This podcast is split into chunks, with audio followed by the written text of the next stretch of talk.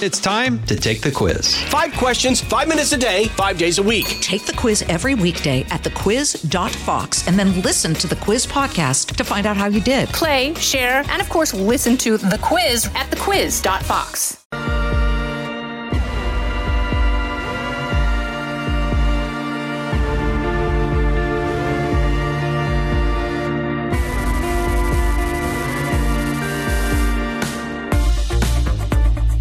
Welcome to this episode of Kennedy Saves the World. And I love telling this story and sharing time with one of my best friends because I would not have a career in broadcasting without Andy Schuon. When I was an intern at KROQ Radio in Los Angeles, which was really uh, the alternative radio juggernaut uh, throughout the 80s and 90s and beyond, and the radio station's success can be credited to the program director, Andy, who at the time had so much creativity concentrated in such a young brain that he was so willing uh, to take musical and programming chances. And every other alternative radio programmer in the country followed what he did. And when I was an intern, you know, I, I was a special little lady and used to go into his office and ask him to put me on the air. And, and eventually he did. He gave me a two night audition and that led to MTV. They had heard about some of the promotions that he had done at K Rock, and they were so impressed by his energy and acumen and you know the the phenomenal track record that he had in his mid 20s that he was hired at MTV to be pretty much their head of programming, which was obviously very different going from a huge local radio station to a massive global phenomenon like MTV. He did that in 1992. We have remained friends ever since. But the most impressive thing to me about Andy is he has moved deftly in so many directions through through media and business and entrepreneurship and there's something about his optimism and his drive and those lessons I internalize personally, but I think there's so much to be learned from someone like that. So, Andy, welcome back to Kennedy Saves the World.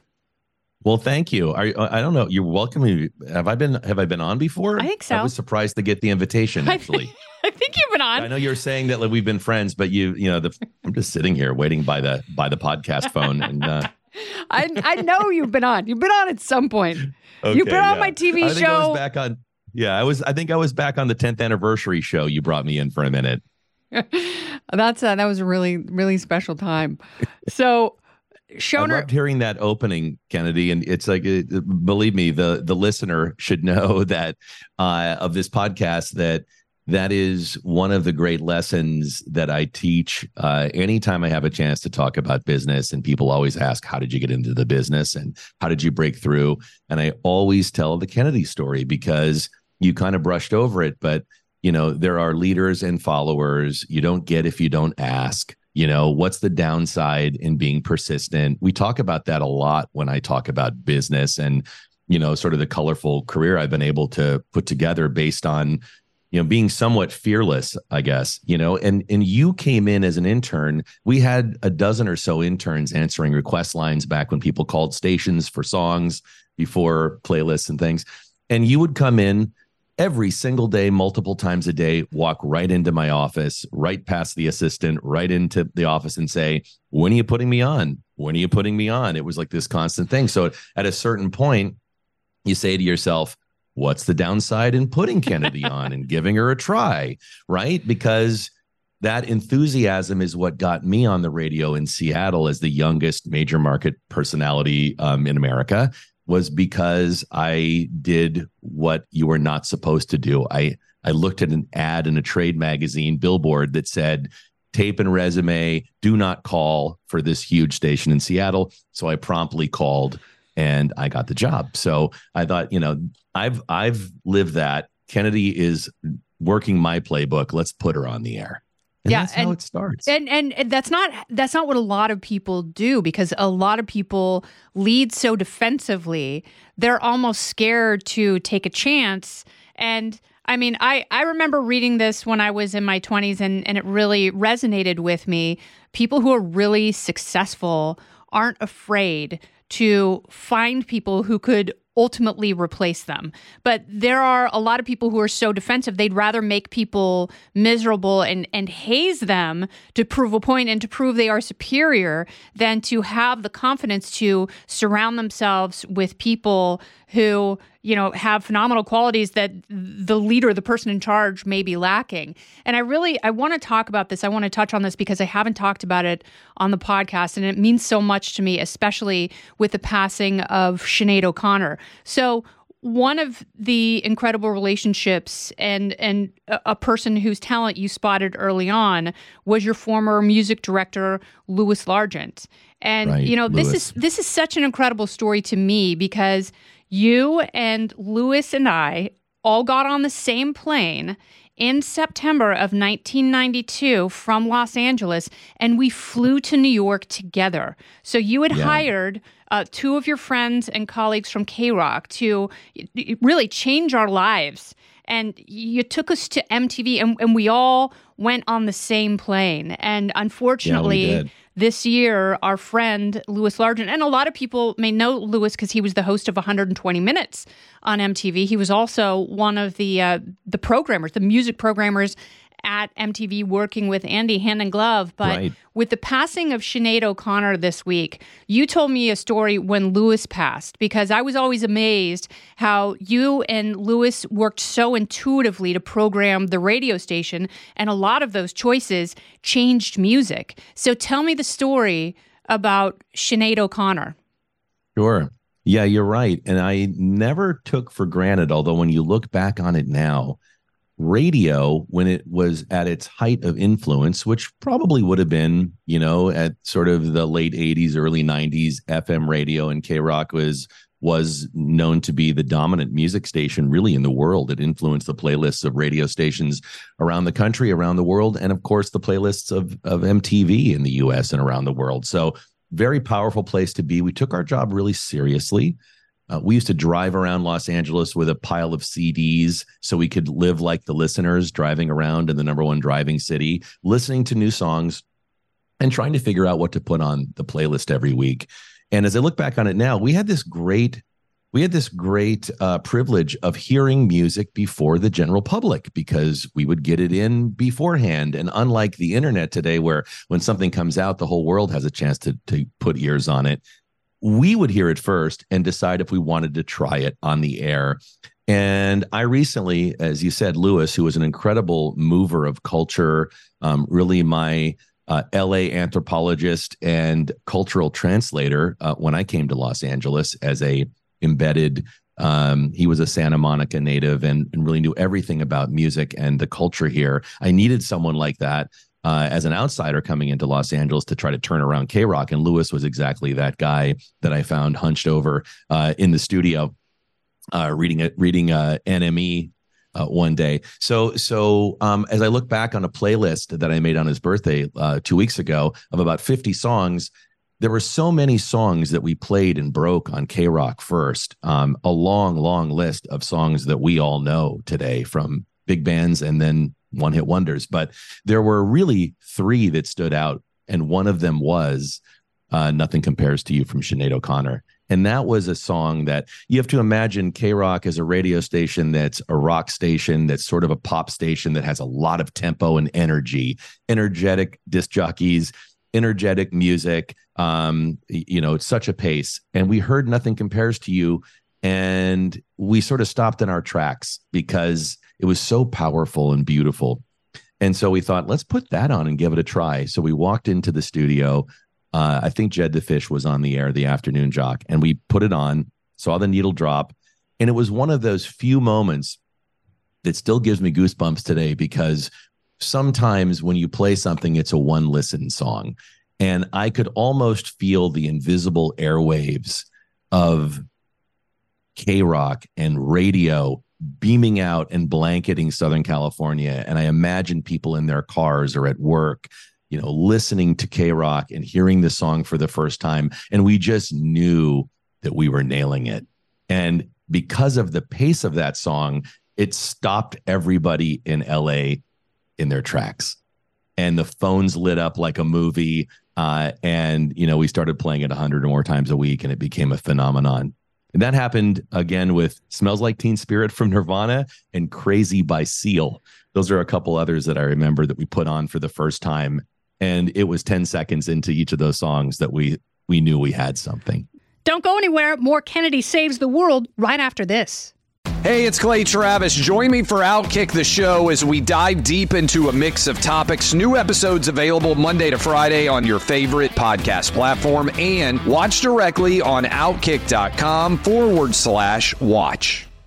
That's what broke that song for Sinead O'Connor. Yeah. And and people don't That's right. realize that the K Rock was so far ahead of MTV because, you know, a, a record company will invest in making a video once, a- at least at that point, once a song had already gotten traction on radio. Every other alternative station in the country, and there were not a lot back then, they would wait for K Rock's playlists to come out, wait to see what songs were added, and then they would add them. So it was a domino right. effect. But that that's how Sinead O'Connor's "Nothing Compares to You" was broken, and and that song resonates so deeply in people that that's what they think about when they think of her passing because that song and you know obviously Prince wrote it but her performance it's similar to Whitney Houston I will always love you Good analogy. Yeah, I com- I completely agree. Sometimes the the artist that writes a song is not the one that makes it most memorable. Um, and there are a number of cases like that. But yeah, that's true of nothing compares to. There are a couple of other Prince songs, right? I mean, not to go down that rabbit hole, but of course, Cyndi Lauper's "Time After Time," right? yeah Another one. And Yeah. but I the the, the, the I'm not going to keep you too long, but I I love talking about this because there are people who who love these songs and they don't know the genesis, like how how they got into our heads, like how they came to resonate within us. But you and Lewis were looking through import record bins, and what happened when you found Seal? Yeah, so we uh, used to have a. Well, it's funny because I never got reimbursed for buying that Seal CD in import, which you know imports, compact disc imports at a record store in nineteen you know ni- ninety were like twenty eight dollars or thirty four dollars, and even though we were running the biggest radio station in the country, we still we weren't making a lot of money to be honest. And so I put in to to have um, to have that CD reimbursed by the company, and they didn't reimburse me, so I still have it here today. So I kept it when I left the station. I hope you have the receipt and, and give it to Shirley, and and she should Yeah. absolutely reimburse So, you. yeah, exactly. So I actually have that moment that that uh, that that uh, that that piece of, of history in my office here. But we picked up the Seal CD. Lewis liked um, the look of the cover. We bought it. We took a gamble on it. We popped it in my car. We heard crazy. Uh, and this is an example of uh, of the record companies would would have an agenda and they would have a schedule and they would want radio stations to play the songs that they're putting money on and the artist releases that they themselves thought were important. So they would really dislike when a station like K Rock, with its supreme influence, would go off the script and take a slot that was otherwise for an artist that they were focused on and they'd put their money on. And we go rogue, buy an import not available in America commercially, and put it on K Rock, and it becomes an instant sensation. And as a result, uh, that took a slot away from who knows what artist. Um, had we not found the Seal CD, some other artist might have gotten that slot. So you can kind of think that through and kind of tease that out if you want to. But uh, so we went rogue. We played that. It then became a huge hit. Uh, he then was released in the United States, and um, and that's how that one started. Well, Seal is not the only person who owes you a debt of gratitude, and I tell people this all the time. Sometimes I still refer to you as my boss, Andy, uh, because you you gave me two broadcasting careers in radio and TV, and you know not only am I forever in your debt, I I still every time I have any sort of opportunity. I run it past you. And, you know, because I, I know that you are going to give me an honest assessment and, and genuine advice. And so, Andy, we're I'm going to have to have you back because we have to cover the MTV years next, if that's okay. We, I'd love to do it. Um, love talking to you. You have a lifetime money back guarantee, you know, on employment with me, so you can always run stuff by me. It's it's uh, it's my pleasure. Uh, you are uh, once once an intern, then an employee, and then um, a friend. And I feel like your big brother, and I think that happened when I pulled you out of Dennis Rodman's uh, limousine one time. So, so after that, I think he did. He threatened to I fire me. No, he threatened to fire me. He said, "If you get in this car right now, I will fire you. You will not have a job. I cannot, in good conscience, let you drive away with Dennis Rodman in 1993. Still, Right. Detroit Piston Dennis Rodman. Right. And I was like, Andy, God, Yeah. Dennis Rodman That wants to make out with me. He's like, he wants to do a lot more than that. And no, the answer is no. That's right. So That's we'll right. we will have to cover I- that and and many more stories when you come back. Yeah. Andy Schuon, That thank you so good. much. Thanks for having me. Andy saved my world. This has been Kennedy Saves the World. I'm Kennedy. For more podcasts from my friends at Fox, you can go to foxnewspodcast.com. You can subscribe to this podcast on Apple Podcasts, Spotify, or wherever you listen. Listen ad free with a Fox News Podcast Plus subscription on Apple Podcast, and Amazon Prime members can listen to this show ad free on the Amazon Music app. Oh, go ahead and leave me a review while you're there. I'd love to hear what you have to say. You've been listening to Kennedy Saves the World on the Fox News Podcast Network.